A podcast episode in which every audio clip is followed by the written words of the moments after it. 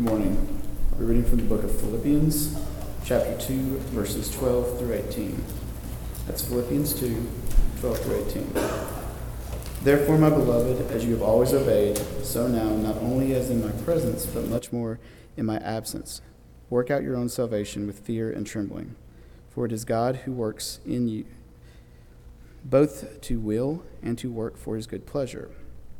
Do all things without grumbling or disputing that you may be blameless and innocent, children of God without blemish in the midst of a crooked and twisted generation, among whom you shine as a light in the world, holding fast to the word of life, so that in the day of Christ I may be proud that I did not run in vain or labor in vain. Even if I am to be poured out as a drink offering upon the sacrificial offering for your faith, I am glad and rejoice with you all. Likewise, you should also be glad and rejoice with me.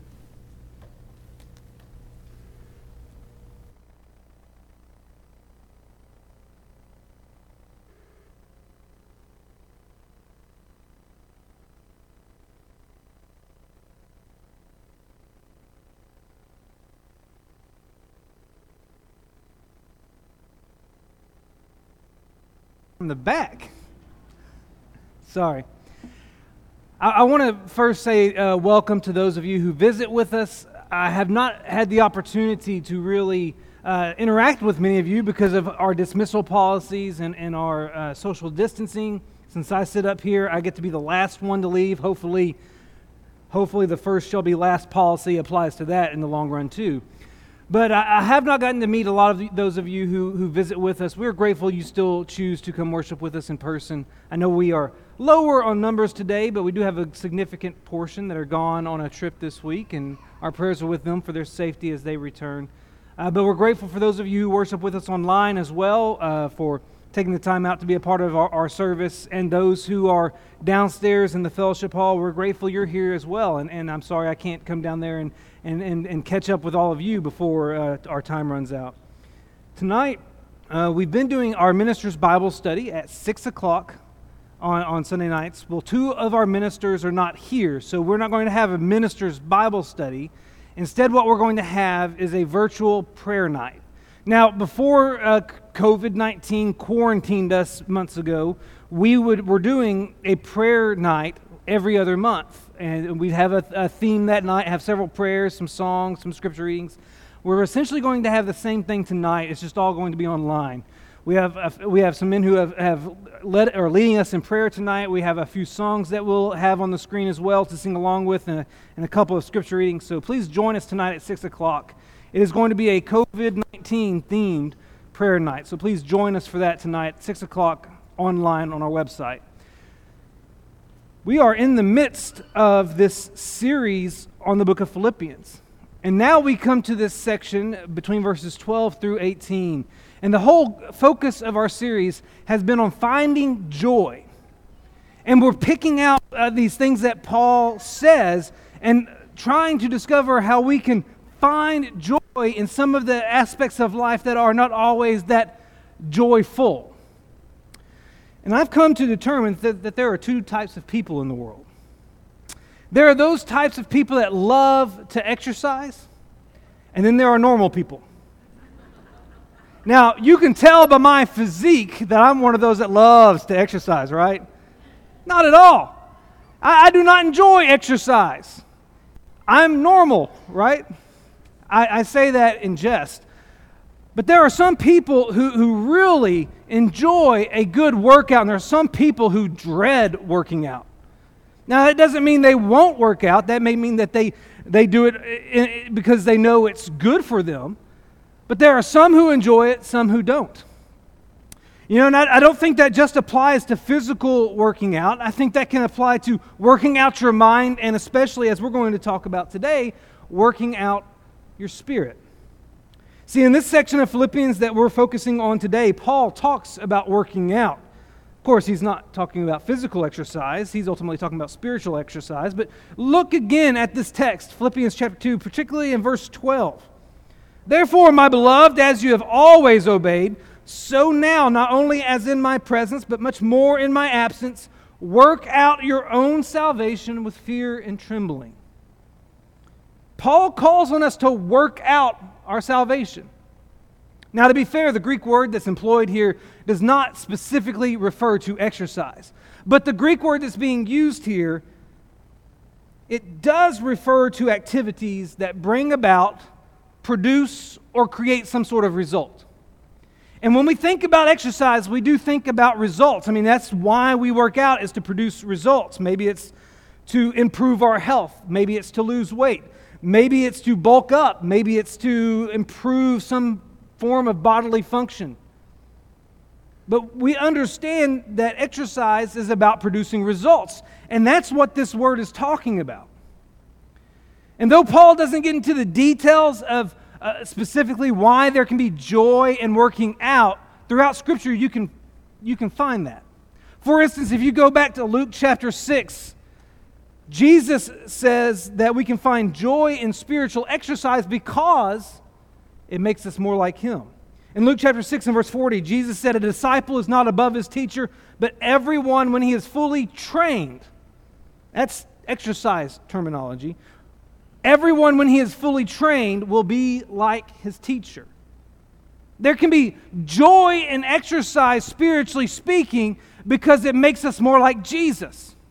Not only that, we can go to 2 Timothy chapter 3 in a passage that's, that's, familiar to you, verses 16 and 17, where we're told that the, the, that the Scripture is inspired by God, breathed out by God. It's profitable for teaching, for reproof, for correction, and hear this for training, exercise terminology, for training in righteousness, that the man of God may be complete, equipped for every good work. So there's joy to be found in spiritual exercise because it equips us to be effective.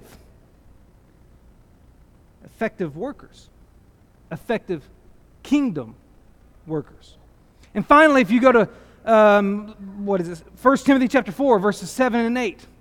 In 1 Timothy chapter 4, verses 7 and 8, Paul talks again about training. And he says that uh, he instructs Timothy to train yourself for godliness, for while bodily training is of some value, godliness is of value in every way as it holds a promise for the present life and also for the life to come. And implicit within that statement about exercise, what Paul is saying is, that there can be joy in exercise because it has eternal rewards attached to it. So today, we're going to focus in on this idea of exercise, spiritual exercise, because Paul has called on us to work out our salvation. And because if we look throughout Scripture, we see there are benefits to such spiritual exercise. But what ultimately are the implications of this working out instruction? Or to say it another way, what does it mean to work out? Well, bear with me. I've got five things today in regards to what it means to work out. One, working out means doing. It's important to notice here that this instruction about working out indicates that there is some level of activity going on. It's also important to notice what Paul's not saying. Paul did not say work for your salvation. He did not say work at your salvation. He did not say work towards your salvation. He simply said work out your salvation. See, we need to understand here, as Paul is instructing us to work out our salvation, we need to remember who he's writing to. Back in Philippians chapter 1 and verse 1, he identified his audience as the saints in Christ Jesus who are at Philippi. The fact that he's writing to, to saints means that he's writing to people who have already received salvation. So this is not an advocacy for works righteousness here. He's writing to baptized believers, not unbelievers. He's not trying to tell people how to receive salvation. He's trying to tell people who have received salvation what their responsibility is moving forward. And that responsibility is to work out their salvation. So Paul's trying to communicate in his own way the relationship between faith and works. Now, we talked about this last Sunday night in the Minister's Bible Study, and Mingu wrote a great article on it for this bulletin.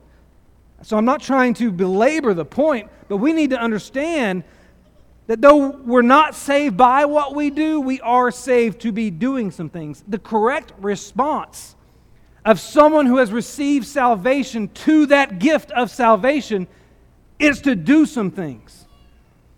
In fact, that's the very reason that James said in James chapter 2 and verse 22 that faith is completed by works. Because when you understand what's been done for you, when you accept that, when you grasp that, when you realize that, it makes you want to do something in return. Think about it. When you receive a gift from somebody, what is the correct response? What, what is the uh, um, appropriate way to express your gratitude? Thank you notes, right? I'm horrible at thank you notes. I don't know that I completed all of my thank you notes for my high school graduation gifts. I might need to get around to that someday. But thank you notes, we, we, we have a, an understanding in our culture and our society that when you receive something, the correct response is to send out a thank you note at the very minimal. What is the bare minimum response to receiving that which saves you for all eternity? Would it not be to spend the rest of your eternity doing things that bring glory to the one who saved you?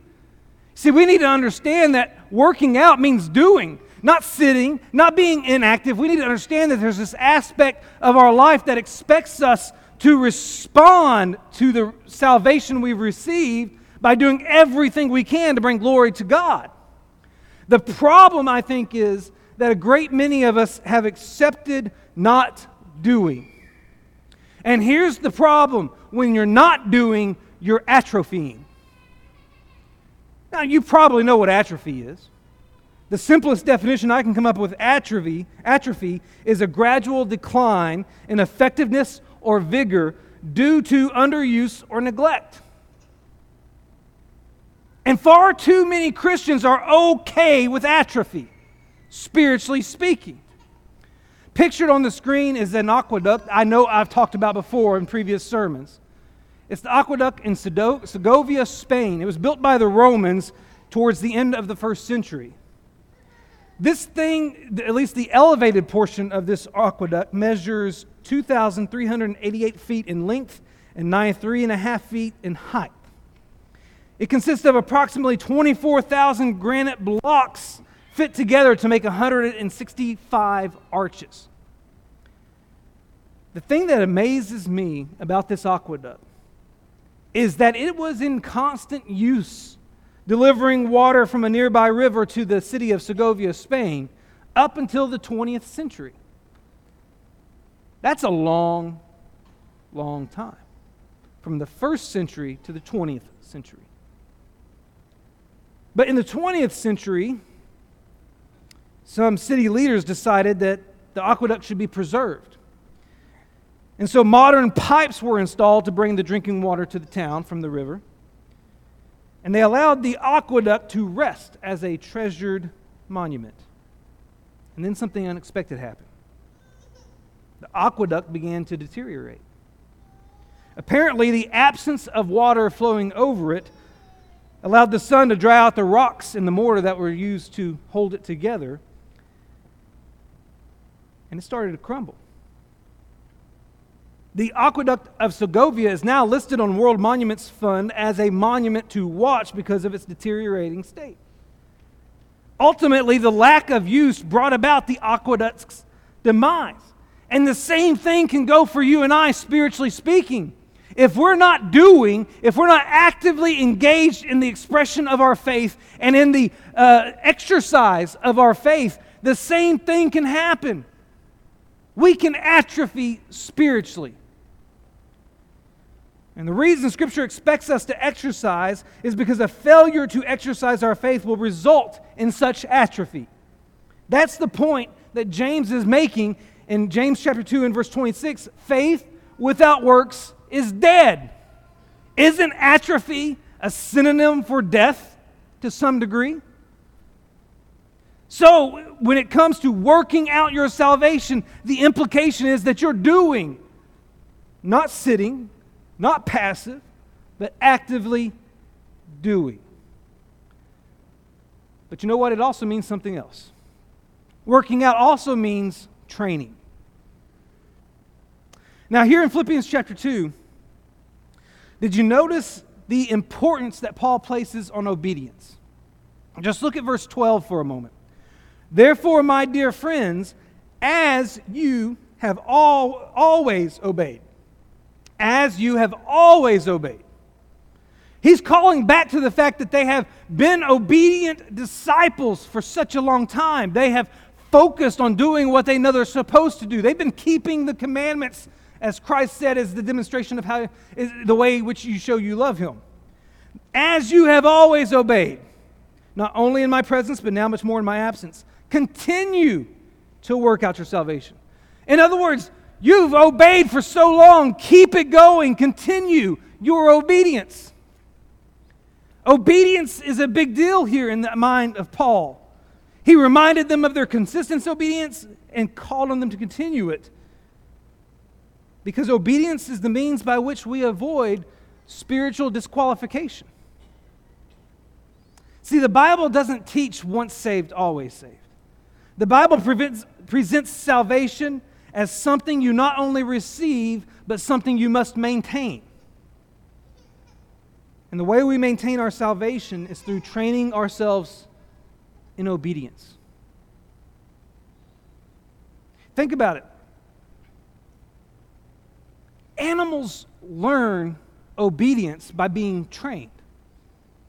Your dog at your house might learn to do some tricks or might learn some specific behaviors that are appropriate in your home because you've trained them. Incredibly large animals like elephants can be trained to do certain activities at a zoo for the purpose of their physical exams. And as we know, for, for decades, they were utilized in, in circuses and things like that because you could train such a massive animal. Obedience can be learned through training. Do you realize there's a lot of training mentioned in Scripture? I listed three verses earlier at the start of this sermon. But I want to call your attention to 1 Corinthians chapter 9 for just a moment. It's in 1 Corinthians chapter 9, between verses 24 through 27, that, that Paul talks about the importance of training. And he used an athletic metaphor. In fact, it's quite possible that Paul was aware of the original Olympics. That having traveled in Greece such as he had, and with the abundance of athletic metaphors that he uses in Scripture, he's probably familiar with the original Olympic Games. Pictured on the screen is a facility that was used for the first modern Olympics that took place in Athens in 1896. But Paul probably knew something about the Olympics or the other games that took place in Greece at that time period. And so in 1 Corinthians chapter 9, beginning in verse 24, he says, Do you not know that in a race all the runners run, but only one gets the prize? Run in such a way as to get the prize. Everyone who competes in the games goes into strict training. They do it to get a crown that will not last, but we, we, get, we do it to get a crown that will last forever. Therefore, do, I do not run like someone running aimlessly. I do not fight like a boxer beating the air. No, I strike a blow to my body and make it my slave, so that after I've preached to others, I myself will not be disqualified for the prize. Here, Paul acknowledges the possibility of, of disqualification. And he does so in the context of a metaphor that's comparing a race to the Christian life. And he says, here's how you avoid disqualification you've got to go into training.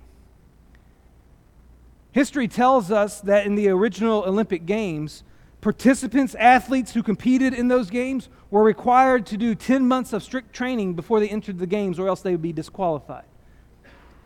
Paul may be referencing that fact. And Paul does not want Christians to be disqualified from the spiritual race. So he instructs us to run in such a way that we may obtain the prize. And, and that means that, like him, we must discipline ourselves, keep ourselves under control, that we must train ourselves in obedience in order to avoid being disqualified. I think it's important here to note that there's a big difference between training and trying. Trying to do something refers to our efforts to do something we've never done before, but with no particular outcome in mind and no particular effort or preparation made to succeed. Training refers to our efforts to prepare ourselves to do something at which we intend to succeed. So you can try to run a marathon, or you can train yourself to run a marathon. Trying to run a marathon is an unprepared attempt to complete that 26.2 mile run without the expectation of succeeding. Training to run a marathon is a systematic process of mentally and physically preparing to successfully complete the 26.2 mile run. Now, put that in the context of your spiritual life. Are you trying to get to heaven? Or are you training yourself to get to heaven? Because there is a big difference between the two. And what Paul's trying to communicate to us is that without proper training, without the exercise involved, we're going to be disqualified. If we want to receive that crown of righteousness, it's going to take some training, not some trying. So, are you training yourself for that reward? Because working out means training, and working out means trusting. Notice this in verse 13 of Philippians chapter 2. After Paul has called on Christians to continue to work out their salvation with fear and trembling, he says, For it is God who works in you to will and to act in order to fulfill his good purpose. Did you see that God's involved in the equation? You're not alone on this whole exercise routine. It's as if Paul is saying that God is your personal trainer to some degree. Sometimes I think we forget that God is not just our sovereign Lord reigning from heaven, but that God is our ally who's on our side trying to help us succeed. I mean, just think of some of the descriptions of the Godhead in Scripture. You can go to 1 Corinthians chapter 10 and verse 13, and it indicates that God will not let you be tempted beyond your ability, and that He will also provide a way of escape when you face temptation. That's an ally. That's somebody who wants to help you succeed. In Titus chapter 2 and verse 12, we're told that, that God, via His grace, teaches us to say no to ungodliness and worldly passions, teaches us to renounce what is not right that's an ally. That's somebody who wants to help you succeed. Think about how Jesus is described in Scripture. He's referred to as our sympathizing high priest in Hebrews chapter 4 and verse 15. He's identified as someone who understands what it's like to be us, someone who's endured temptation like us, someone who can sympathize with our experience. And then in 1 John chapter 2 and verse 2, Jesus is referred to as our advocate. Using legal terminology, he is our defense attorney, the one who's going to come to our defense in the presence of the judge. He's our ally. He's on our side. He wants to help us succeed. And then there's the Holy Spirit who's identified as our helper and comforter in John chapter 14. And we're told in Galatians chapter 5 that he will lead us so that we will not gratify the desires of the flesh if we so let Him. You see, God is on our side. We're not in this whole working out situation by ourselves. We need to trust in God's ability to help us. And when I think about such trust, I think about a belayer in rock climbing. Now, I haven't done much in the way of rappelling and rock climbing in my life, but I've done it enough to know its dangers. And the thing about a belayer, a belayer is the guy who your rope is attached to when you're climbing the wall or descending the wall. He's there just to keep you from hitting the ground. That's his only job. The rope goes through these mechanisms around his waist, and he's holding onto the rope with his hands. And as you ascend or descend, he's guiding it so that if you slip or you fall, he can stop you from hitting the ground. He's there to assist you, He's there to protect you, He's there to help you. When I think about what Scripture says about God and Jesus and the Holy Spirit, it describes the Godhead as our ally, as our assistant in managing this life and in working out our salvation. We are not left to it on our own. And we need to trust God to help us succeed. Far too many Christians say, I, Well, I, I can't grow. I, I can't work out. I can't exercise. I can't do this. I can't do that. Why is the word can't even in a Christian's vocabulary? We're going to get to that in Philippians chapter 4. I can do all things. Through who? Christ who strengthens me. An ally statement. When are we going to accept that we have help? That's why the first thing we should do anytime we encounter a difficulty or a problem is go to God. In fact, you know what? When I prepared this virtual prayer night for tonight, I was ashamed. Because why hadn't I done COVID 19 prayer night earlier? Why are we, what are March, April, May, June, July? I, I didn't study math in college, by the way. Six months into this thing, basically, and haven't set aside a night to pray about it. Because sometimes we forget we have an ally. Sometimes we adopt a mindset that God's up there, He's left it to us, we've got to do it on our own. But that's not how God's depicted in Scripture.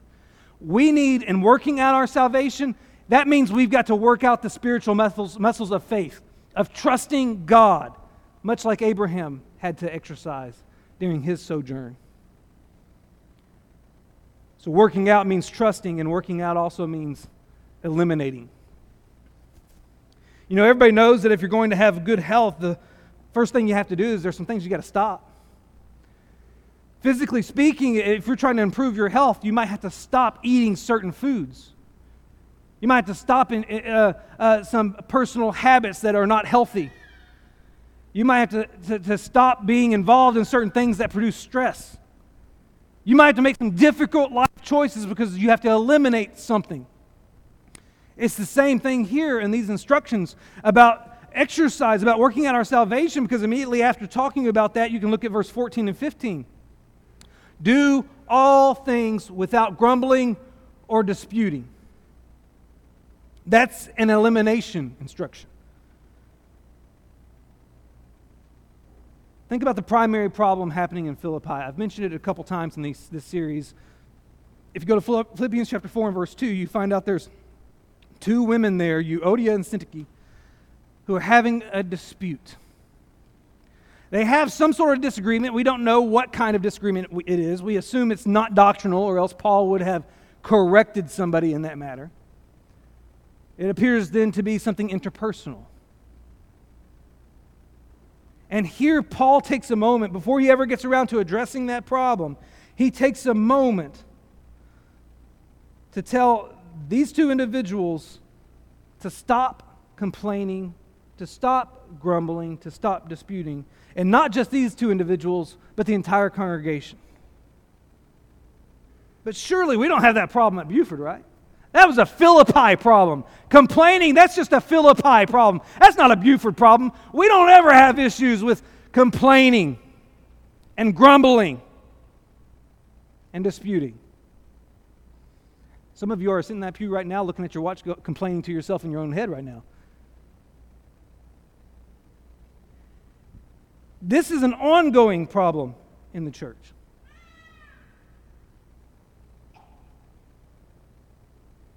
And the problem is that we let it continue far too often. God, speaking through Paul here, said, Do all things without grumbling and disputing. Now, I know I can do some things without grumbling, but why is it necessary for me to do everything without complaining? Well, let me tell you, the reason we're told to do this is because grumbling and complaining are an offense to God. And let me explain what I mean. In 1 Corinthians chapter 10, in the first 10 verses there, Paul says that the Israelites serve as an example of what not to do. And he specifies some of their, their evils that we should not emulate idolatry, sexual immorality, and complaining. Yes, he specifically mentions complaining. Complaining on par with idolatry and sexual immorality, yes, in God's eyes, that's how it works. If you go back to the Israelite story, you go back to the Exodus, you go back to chapter 16 of the book of Exodus, you encounter these notorious complainers. They're in Exodus chapter 16, verses 2 and 3. They're complaining about their food situation. Do you realize they're less than two chapters since they crossed the Red Sea? They're less, they're just mere verses from this occasion where the water was bitter and God utilized wood to make it sweet. And they're already complaining. And we're told in Exodus chapter 16, and particularly verses 6 and 7, this was Moses and Aaron's response to their complaining. They said, At evening you shall know that it was the Lord who brought you out of the land of Egypt. And in the morning you shall see the glory of the Lord because he has heard your grumbling against the Lord. Moses and Aaron make it clear that our complaints, we may think they're directed at somebody else or directed at a situation, but ultimately they're going back to God. And here's why the majority of our complaints, like the majority of the Israelites' complaints, are due to discontentment. In other words, our complaints demonstrate a lack of gratitude toward God, and that doesn't sit well with Him. See, if you jump over in the story of the Exodus to the book of Numbers, they complain again, Numbers chapter 11, verses 3 through 4, because they were tired of eating the same old thing. See, that first story in Exodus 16, that's where the manna comes into play. They got tired of eating manna. We need a more, more diverse diet. We need some golden corral up in here, is what they're thinking. Nobody needs golden corral. That's just trouble.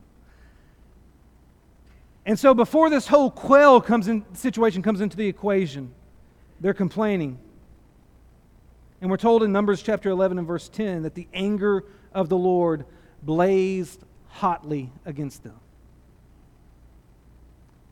Here's the point complaining, grumbling, disputing like this, it angers God. See, when God delivers a person from a life of slavery, whether it's the Israelites in their bondage in Egypt or, or us being delivered from sin, when God delivers somebody from a life of slavery and blesses them with a life of freedom, and then they turn around and start complaining, that offends him. Because he's given them what they don't deserve and what they couldn't attain on their own, and now they're whining over insignificant things. That angers him.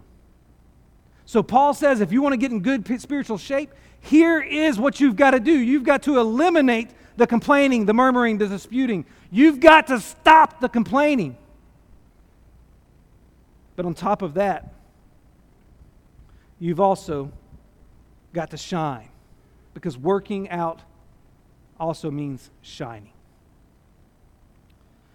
You'll notice there in Philippians chapter 2, verse 15, that after the no complaining instruction in verse 14, Paul goes on to say, that you may be blameless and innocent children of God without blemish in the midst of a crooked and twisted generation, among whom you shine as lights in the world. I think this is Paul's way of reminding the church that those outside the church are watching. And in the case of the church in Philippi, this ongoing dispute between Euodia and Syntyche is not making Christ's church look good. The church in Philippi is failing to shine in the midst of a crooked and twisted world. And so Paul reminds them that Jesus had called them to be lights to the world. You remember that, right? Matthew chapter 5, verses 14 through 16. I'm going to read that. Matthew chapter 5, verses 14 through 16. You are the light of the world. A city set on a hill cannot be hidden, nor do people light a lamp and put it under a basket, but on a stand, and it gives light to the whole house. In the same way, let your light so shine before men that they may see your good works and give glory to your Father who is in heaven. When Jesus presented this light of the world metaphor, he said that no one would cover up a lamp because that would make it useless. And so, Jesus' point that we really need to take away from this, this statement is that when light's not visible, it's useless. What does, what does visibility necessitate? If we're going to be lights to the world and we're not visible, then we're useless.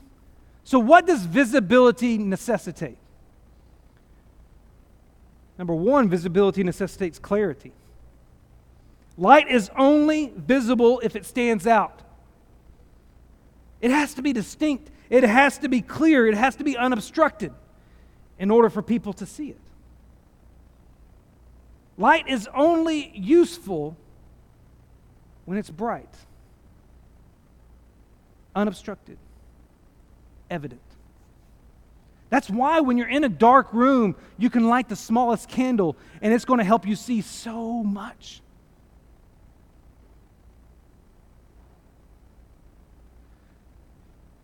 See, the implication we need to take from that fact is that in order for us to work out our salvation, we've got to have a distinctive shine about us. I did that whole series last year on the book of 1 Peter. You may recall we called it Strange. And back in 1 Peter chapter 4, in verses 1 through 4, Peter instructed Christians to stop doing the will of the Gentiles, start doing the will of God, and said that when you make, when you make that change, the world will think it strange that you do not run with them, and they will speak evil of you. That word, that phrase, run with them, literally is a Greek word that refers to a group of people who run to one location and gather together. And so, what Peter was trying to communicate is that the world should think it's strange that you don't participate with them, that you don't do the things that they do, that you don't gather with them or act like them, that you don't run to where they're going. And so, what Peter's whole point is, is that we have to be willing to be different. We have to be willing to be distinct. We have to be willing to stand out. And that's what light implies. In order for light to be visible, it has to have clarity, it has to be distinct and visible. That was redundant. But not only that, light also has to be in contact with those it's helping. A light that is inaccessible to you is not useful to you. Think about it this way stars were used for years for navigation. But what good are the stars on a cloudy night? You see, light has to be accessible in order for it to be usable. Now, think about that in context of our shining. In order for us to fulfill our role as the light of the world, we have to be intentional about coming in contact with lost people. It's very easy for us to choose to kind of cocoon ourselves together, to, to kind of uh, um, um, protect ourselves and just stick with our own and not really worry about the world out there, instead, to just worry about keeping ourselves safe. That seems like a good tactic, doesn't it? What if we just all move to a, a location and we just set up shop there and, and, and we separated ourselves from everything that's worldly? Wouldn't that be great? To a degree, yes, but it would also infringe upon our ability to fulfill the Great Commission. Because you go to Mark chapter 16 and verse 15, and we're told to go. The very first word in the Great Commission is go. Get out of here. In fact, the word that's used there in the common language of the day referred to the conclusion of a conversation and meant, hey, it's time for you to move. It's time to, this conversation's over. It's time to go. You got to go. Time to move on. Jesus began the Great Commission with a word that reminded the disciples that their mission required them to have contact with other people. So, in order for you and I to fulfill our roles as a light, in order for you and I to correctly shine, we have to spend time with lost people. We have to target lost people. We have to develop relationships with lost people because we're never going to reach the lost if we colonize ourselves and just spend time with the righteous. So, shining requires contact. Here's the point of, of talking about the light of the world passage. If your light isn't visible to the world, then you're not shining. And that's a problem because it's an indicator that you're not working out. See, we come to Philippians chapter 2 in this passage, and we have these workout instructions. God obviously expects us to exercise our faith, not just internalize our faith. And you know what? I don't think the biggest problem among Christians today is that they're going to renounce their faith at some point. I think the greatest problem facing Christianity today is that so many Christians settle for a flabby, out of shape version of faith. And maybe that's you today. Maybe as you examine your own relationship with God, you realize that it's not in shape. You know, the first step in getting in shape is acknowledging you're out of shape, right? Because until you can admit that you're not in shape, you'll never do anything about it. So maybe today that's where you need to begin. And for some of you, that might mean you need to make a decision to put on Christ in baptism. That might mean that you need to confess that Jesus Christ is the risen Son of God, and you might need to repent of your sins and surrender to His will by being baptized for the remission of your sins. For others of you, that might mean that you need to take up the challenge of a new exercise routine. Maybe for some of you, it means you need the prayers of your teammates to help you make the changes that are necessary. Whatever your need is today, the goal is for all of us to acknowledge that we need to be working out. It may be different for you than it is for me. The, the routine, the exercise you need to do may be different than what I need, but we all need to be working out. Because we know that such training has eternal rewards.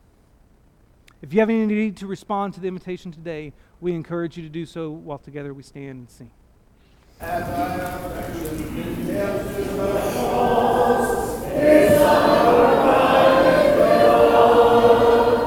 Dost thou count all things for Jesus but lost Is thy heart right with God?